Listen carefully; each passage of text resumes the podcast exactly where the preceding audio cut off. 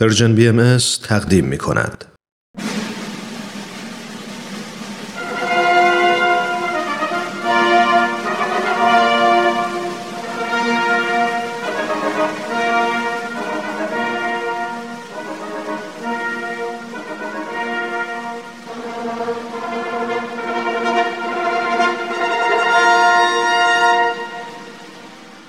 تاریخ به روایت مورخ من کتاب تاریخ نبیل رو از ترنم دوستم گرفتم که بخونم. این کتاب یه قسمت از تاریخ ایرانه که تا حالا نشنیده بودم. کتابو که باز کردم خود نبیل که اونو نوشته شروع کرد با من حرف زدن. خیلی عجیب بود ولی خیلی هم برام جالب بود. این تاریخ یه بخش از کاری از گروه نمایش رادیو پیام دوست تهیه کننده و کارگردان امیر یزدانی. فصل دوم.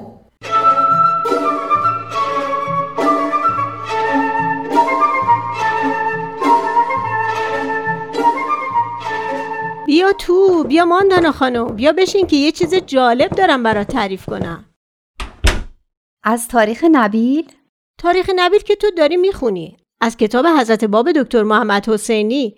راستی قضیه مجلس ولیعت و محاکمه حضرت باب رو تموم کردی؟ آره دیگه رسیدیم به اونجا که حضرت باب رو دوباره به چهریق برگردوندن داستان محمد علی زنوزی رو هم جناب نبیل برام تعریف کردن یعنی تا شهادت حضرت بابم خوندی؟ نه فقط تعریف کردن که چطور محمد علی زنوزی برای دیدار حضرت باب بیتابی و گریه و زاری می کرد و بعد حضرت باب رو در رویا دید که بهش وعده دادن با ایشون شهید میشه. بعد از اون دیگه آروم و خوشحال بود. با خودم فکر می‌کنم چه عشقی داشته واقعا. من ملا حسین رو بیشتر از همه دوست دارم. اما این محمد علی زنوزی که در هنگام مرگ انیس حضرت باب میشه اینم به نظرم قهرمان دوست داشتنیه. منتها یه جوری که مخصوص خودشه. حالا تا بیای تاریخ نبیل رو تموم کنی قهرمان دوست داشتنی زیاد پیدا می‌کنی آی تو قلعه شیخ تبرسی تو قلعه زنجان تو نیریز تو تهران در واقع تو همه جای ایران قهرمانای دوست داشتنی زیاد بودن. حالا چی می‌خواستی تعریف کنی؟ یادت نره. آها اونی که می‌خواستم تعریف کنم یه اتفاقیه که توی تاریخ ادیان قبل وجود نداره. تو دینای قبلی شما فقط حرفا و روایتهایی رو داری که پیروان اون دین زدن. شاید به خاطر اینکه بقیه اصلا متوجه اهمیت موضوع نشدن. راست میگی؟ خب آره دیگه راست میگی. تورات، انجیل، حتی تاریخ اسلام هم همش به نقل از کساییه که به حضرت محمد ایمان داشتن. یهودیای عربستان یا مسیحیای اونجا چیزی ننوشتن. مردم جاهای دیگه هم که اون اوایل اصلا نمی‌دونستن تو عربستان چه خبره. اما در زمان حضرت باب ما هم نوشته های تاریخ نویس های دیگر رو داریم که البته نوشته هاشون با دشمنی و تعصب همراهه. اما بالاخره حوادث رو هم تشریح کردن. هم یعنی یه تاریخ نویس با انصاف وجود نداشته؟ تاریخ نویس با انصاف که مثل جناب نبیل ایمان می آورده حتی اگه ایمانم نمی آورده فکر می‌کنی می‌تونسته به جز با دشمنی چیزی در مورد آین بابی بنویسه و پوستش رو قلفتی نکنن راست میگی. اما خوشبختانه زور کسی به خارجی هایی که اون موقع در ایران بودن نمی رسیده.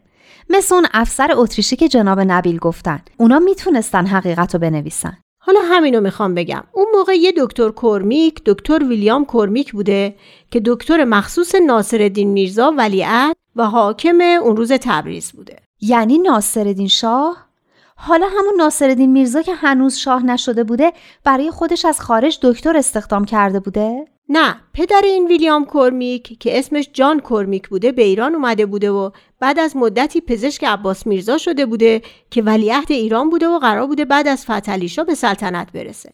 البته می‌دونی که این عباس میرزا کشته میشه و هیچ وقت شاه نمیشه. این ویلیام کورمیک هم تو تبریز به دنیا میاد.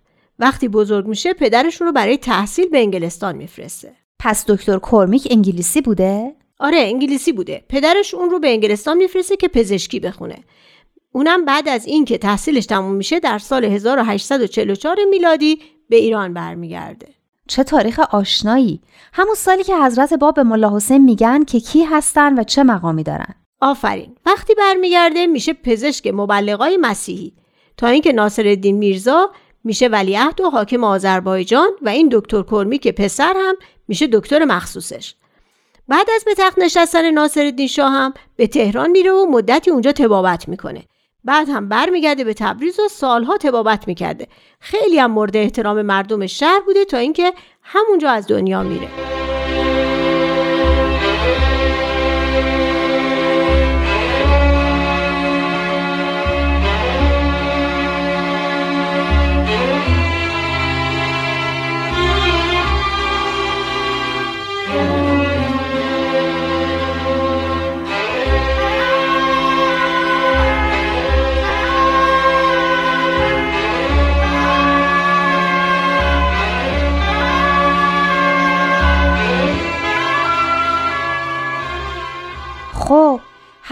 اینا چه ربطی داشت؟ حالا گوش کن. وقتی که حضرت بابا برای بار دوم به تبریز میارن برای همون محاکمه که شرحشو خوندی دکتر ویلیام کورمیک چند بار به دیدار ایشون میره و شرح این ملاقات ها رو می‌نویسه. اولین ملاقات بعد از محاکمه حضرت باب بوده. به به حالا شد. دکتر کورمیک شرح این ملاقات ها رو برای یه دکتر دیگه به اسم دکتر بنیامین لبری که عضو میسیونرهای آمریکایی در ارومیه بوده می‌نویسه. میسی همون که گفتی یعنی چی؟ میسیونرهای مذهبی. اینا از کشورهای خودشون به کشورهای دیگه می‌رفتن تا دیانت مسیحی رو تبلیغ کنن. یعنی این دکتر لبری جز گروهی بوده که برای تبلیغ دیانت مسیحی به ایران اومده بودن. آفرین. خلاصه کپی نامه هایی که دکتر کورمیک به دکتر لبری نوشته بوده به دست ادوارد براون که یه شرق شناس مشهوره میفته که اونم تو کتاب خودش به اسم مطالبی برای مطالعه دیانت بابی لابلای بقیه اسناد میاره. حالا چی نوشته بوده؟ اینجا نوشتم. بذار برات بخونم. البته این فقط یه قسمتشه اما خیلی جالبه. نوشته درباره شرح ملاقات من با بنیانگذار جامعه بابی سوال کرده بودید. حادثه مهمی در این ملاقات رخ نداد زیرا باب می‌دانست که من و دو پزشک ایرانی برای تشخیص سلامت اقلانی یا جنون او به ملاقات او رفته ایم و گزارش ما معلوم می کند که او را باید اعدام کرد یا نه چی؟ سلامت اقلانی؟ بله چون بعضیا که نمی‌خواستن دستشون به خون حضرت باب که از خاندان حضرت محمد بودن رنگین بشه قصد داشتن به این بهانه که ادعای به این بزرگی دلیل جنونه و نباید حکم قتل حضرت باب داد جون ایشون رو از دست علما نجات بدن. خب بقیهش رو بگو. دکتر کورمیک نوشته وی یعنی حضرت باب با توجه به این نکته تمایلی نداشت که به پرسش های ما جواب دهد. در پاسخ پرسش ها فقط نجیبانه به ما نگاه می کرد و تصور می کنم آهسته اورادی را با لحن زیبایی زمزمه می کرد. دو تن از ماموران دولتی آنجا بودند. علاوه بر آنها دو نفر سید که از یاران نزدیک با بودن نیست حضور داشتند که بعدها کشته شدند. دکتر کرمیک هم می‌دونسته که قصه اصلی چیه. آره فهمیده بوده. دکتر کرمیک نوشته باب فقط یک بار جواب مرا داد و آن هم وقتی بود که به او گفتم من پیرو اسلام نیستم و مایلم که در خصوص دیانت شما اطلاعاتی به دست بیاورم و شاید هم آن را بپذیرم. وی نگاه دقیقی به من کرد و گفت تردیدی نیست که همه اروپاییان آین مرا خواهند پذیرفت. معلومه که از همون نگاهی که بهش کردن فهمیدن واقعا نمی‌خواد بابی بشه و فقط می‌خواد ایشونو به حرف بکشه. برای همین این جوابو دادن. آره دقیقا. دکتر کرمیک نوشته مضمون گزارش ما به شاه طوری بود که زندگی او را نجات بدهد. پس از گزارشی که ما نوشتیم او را فقط فلک کردند. در حین چوبکاری چوب معمور که می‌خواسته به پای او بزند عمدن یا اشتباهن به صورت باب خورده و زخم بزرگی به وجود آورده و جای آن ورم کرده بود. چه بیانصاف؟ آره دیگه اون روزا از این جور آدما زیاد بودن. نادونی دیگه شاخ و دم نداره. دکتر کرمیک نوشته وقتی پرسیده بودند که آیا می‌خواهد یک جراح ایرانی را برای درمان صورت او خبر کنند خواسته بود که مرا برای درمان نزد او بفرستند به همین دلیل چند روزی به درمان او پرداختم اما در ملاقات های بعدی هرگز فرصتی پیدا نکردم که با او گفتگوی محرمانه ای داشته باشم چون او زندانی بود و همیشه چند مأمور مراقبت از او را به عهده داشتند. باب از توجه و مراقبت من بسیار سپاسگزار بود. او مردی آرام با چهره خوشایند بود. قدش بلند نبود و در میان ایرانیان می شود گفت که سیمایش سپید بود. صدای ملایم آهنگینی داشت که بسیار در من تأثیر میگذاشت چون سید بود لباس سیادت به تن داشت. دو نفر از یاران او که با او در زندان بودند نیز همین لباس را به تن داشتند. در حقیقت نگاه و رفتارش هر کسی را مجذوب خود می‌کرد. این دکتر کرمیکم به حضرت باب جذب شده بوده ها. همه می شدن. نوشته در خصوص تعالیم باب از خود او چیزی نشنیدم. اما این باور وجود داشت که آین بابی به آین مسیحی شبیه است. برخی از نجاران ارمنی که برای تعمیرات به زندان باب فرستاده شده بودند حکایت کردند که او را مشغول خواندن کتاب مقدس دیدند. باب نه تنها آن را پنهان نکرده بلکه به آنها گفته است که مشغول خواندن کتاب مقدس است. یقین دارم که تعصبی که مسلمانان نسبت به مسیحیان نشان می‌دهند در آین بابی وجود ندارد. سختگیری ها و محدودیت هایی که برای زنان ایجاد می کنند نیز در آین بابی وجود ندارد. خب همین بود؟ بقیه نامه ها چی؟ همین قسمتش تو کتاب دکتر محمد حسینی بود. اگه بقیهش رو می‌خواید دیگه باید بری کتاب پروفسور براون رو بخونید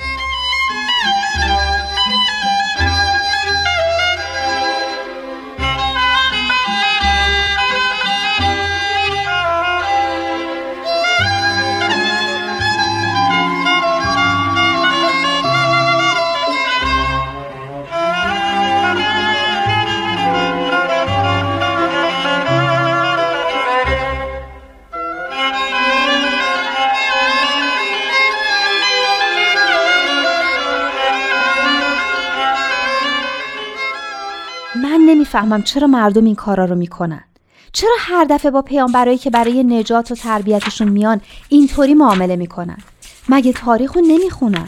چرا این قصه هر دفعه داره تکرار میشه؟ حالا نمی‌خوای تعالیم تازه و افکار تازه رو قبول کنی؟ نکن. می‌خوای تو همون بدبختی خودت بمونی؟ بمون. چرا این همه آزار و اذیت و وحشیگری؟ خیلی ناراحتید. آخه جناب نبید وقتی فکر می‌کنم که کار رو به جای رسوندن که چوب به پای حضرت باب زدن و اونطور صورتشون رو زخم کردن واقعا ناراحت میشم. قبل از آن هم نظیر همین مردم قصد جان حضرت رسول را کردند و مسیح را به صلیب کشیدند و ابراهیم را به آتش انداختند. این به قول شما داستانی است که در تاریخ تکرار می شود برای درمان همین قفلت و نادانی و خشونت و سنگدلی است که مظاهر الهی ظاهر می شوند. راست میگین. اینا با این کاراشون در واقع نشون دادن که چقدر به تعالیم حضرت باب احتیاج دارن. حالا بقیهش رو تعریف کنین. بسیار خوب. دیشب گفتیم که حتی نظام العلماء که ریاست جلسه محاکمه حضرت باب را به عهده داشت از سبکسری علما و بیربطی سوالاتی که از حضرت باب پرسیده بودند آشفته و شرمسار شده بود. اما راستشو ملا محمد ممقانی گفت که گفت اگه جلوی این جوون رو نگیرین همه دعوتش رو قبول می‌کنن. و اون وقت دیگه کسی زیر بار حرف ما نمیره و مقام و ریاست همه ما به باد میره. بله همین باعث شد که علما پیشنهاد بدهند که مجلس محاکمه دیگری برای مجازات حضرت باب تشکیل شود. اما ولیعهد نپذیرفت و سرانجام قرار شد که آن حضرت را مجازات کنند. اما مامورا انجام یه همچین کار زشتی رو قبول نکردن و گفتن این کارا ربطی به ما نداره و مربوط به علما میشه که البته بازم به اونا که عقلشون رسید. به هر حال شیخ الاسلام تبریز خودش این کار را به عهده گرفت و این ننگ ابدی را برای خود خرید. که البته مجازاتش رو هم دید و همون سال با درد و رنج فراوون مرد این آدم اونقدر بدنام بود که بعد از مردنش هیچ کس حاضر نشد شیخ الاسلامی رو قبول کنه و این مقام کلا بر افتاد بعد از این قضایا همانطور که گفتیم حضرت باب را به قلعه چهریق برگرداندند. حضرت باب همین که به چهریق بازگشتند خطبه قهریه ای را خطاب به میرزا آقاسی فرستادند. یعنی چی؟ همین که گفتین قهریه. خطبه قهریه خطبه که یعنی مطلبی که خطاب به کسی است. خطبه قهریه خطبه شدید اللحنی بود به میرزا آقاسی که در آن حضرت باب او را توبیخ کرده و به او هشدار داده بودند. برای مثال حضرت باب در این خطبه او را اینطور خطاب کرده اند اعلم یا ایها الکافر بالله و عن آیاته. یعنی بدان ای کافر به خداوند و روی گرداننده از آیات او. حضرت باب این لوح را برای حجت زنجانی که در آن زمان در تهران بود فرستادند و فرمودند که آن را شخصا به دست حاجی میرزا آقاسی برساند. زمانی که در عکا بودم از حضرت بهاءالله شنیدم که فرمودند ملا محمد علی زنجانی پس از آنکه لوح قهریه را به حاجی میرزا آقاسی داد آمد به دیدن من. میرزا مسیح نوری و عدهای از مؤمنین در آن وقت حاضر بودند. ملا محمد علی تعریف کرد که لوح مبارک را به حاجی میرزا آقاسی دادم. بعد آن لوح را برای ما هم خواند. خیلی مفصل بود. سه صفحه می‌شد. همه را حفظ کرده بود. آفرین به جناب حجت. پیداست که خیلی ذهن قوی داشته. بله سخنان حضرت بهاءالله درباره جناب حجت از پاکی و شرافت وی حکایت داشت. میفرمودند چقدر شجاع بود چقدر با شهامت بود چه اراده قوی داشت در نهایت زهد زندگی می کرد چنان استقامتی داشت که ممکن نبود تزلزل و استرابی در او پیدا شود.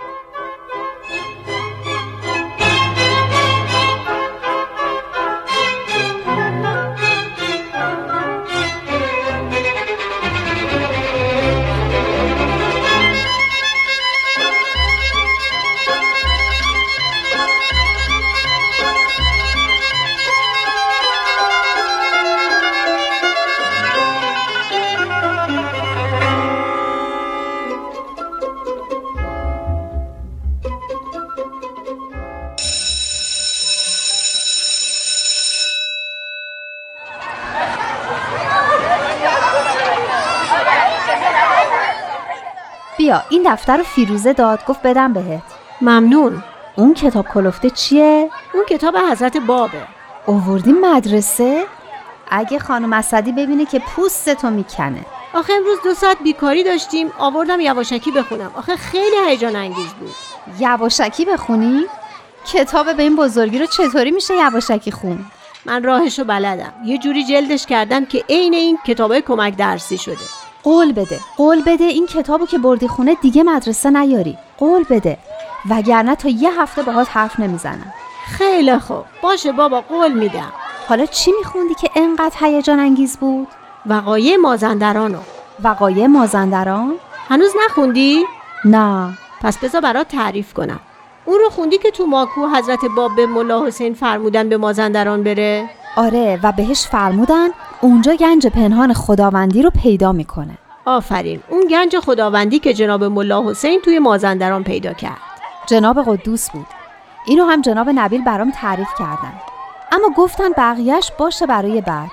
حالا بقیهش وقتی ملا حسین در بار فروش به دیدار جناب قدوس رفت و متوجه مقام عظیم ایشون شد جناب قدوس بهش میگن که به مشهد بره. ملا حسین تو مشهد خونه ای ساخت که اسمش رو بابیه گذاشت. جناب قدوس هم بعد از مدتی به مشهد اومد و اونا در اونجا به انتشار آین بابی مشغول بودن. دیگه معلومه با یه همچین مبلغای آین بابی با چه سرعتی در خراسان انتشار پیدا کرده. دقیقا. عده زیادی بابی شدن و شهرت بابیه و رفت آمد مدام کسایی که طالب حقیقت بودن باعث نگرانی حکومت شد. شاهزاده حمزه میرزا که برای سرکوبی شورشیان نزدیک مشهد اردو زده بود اول حکم بازداشت ملا حسین داد. اما بعد از ملا حسین خواست که برای ساکت کردن مردم خودشون چند روزی به اردوگاه برن.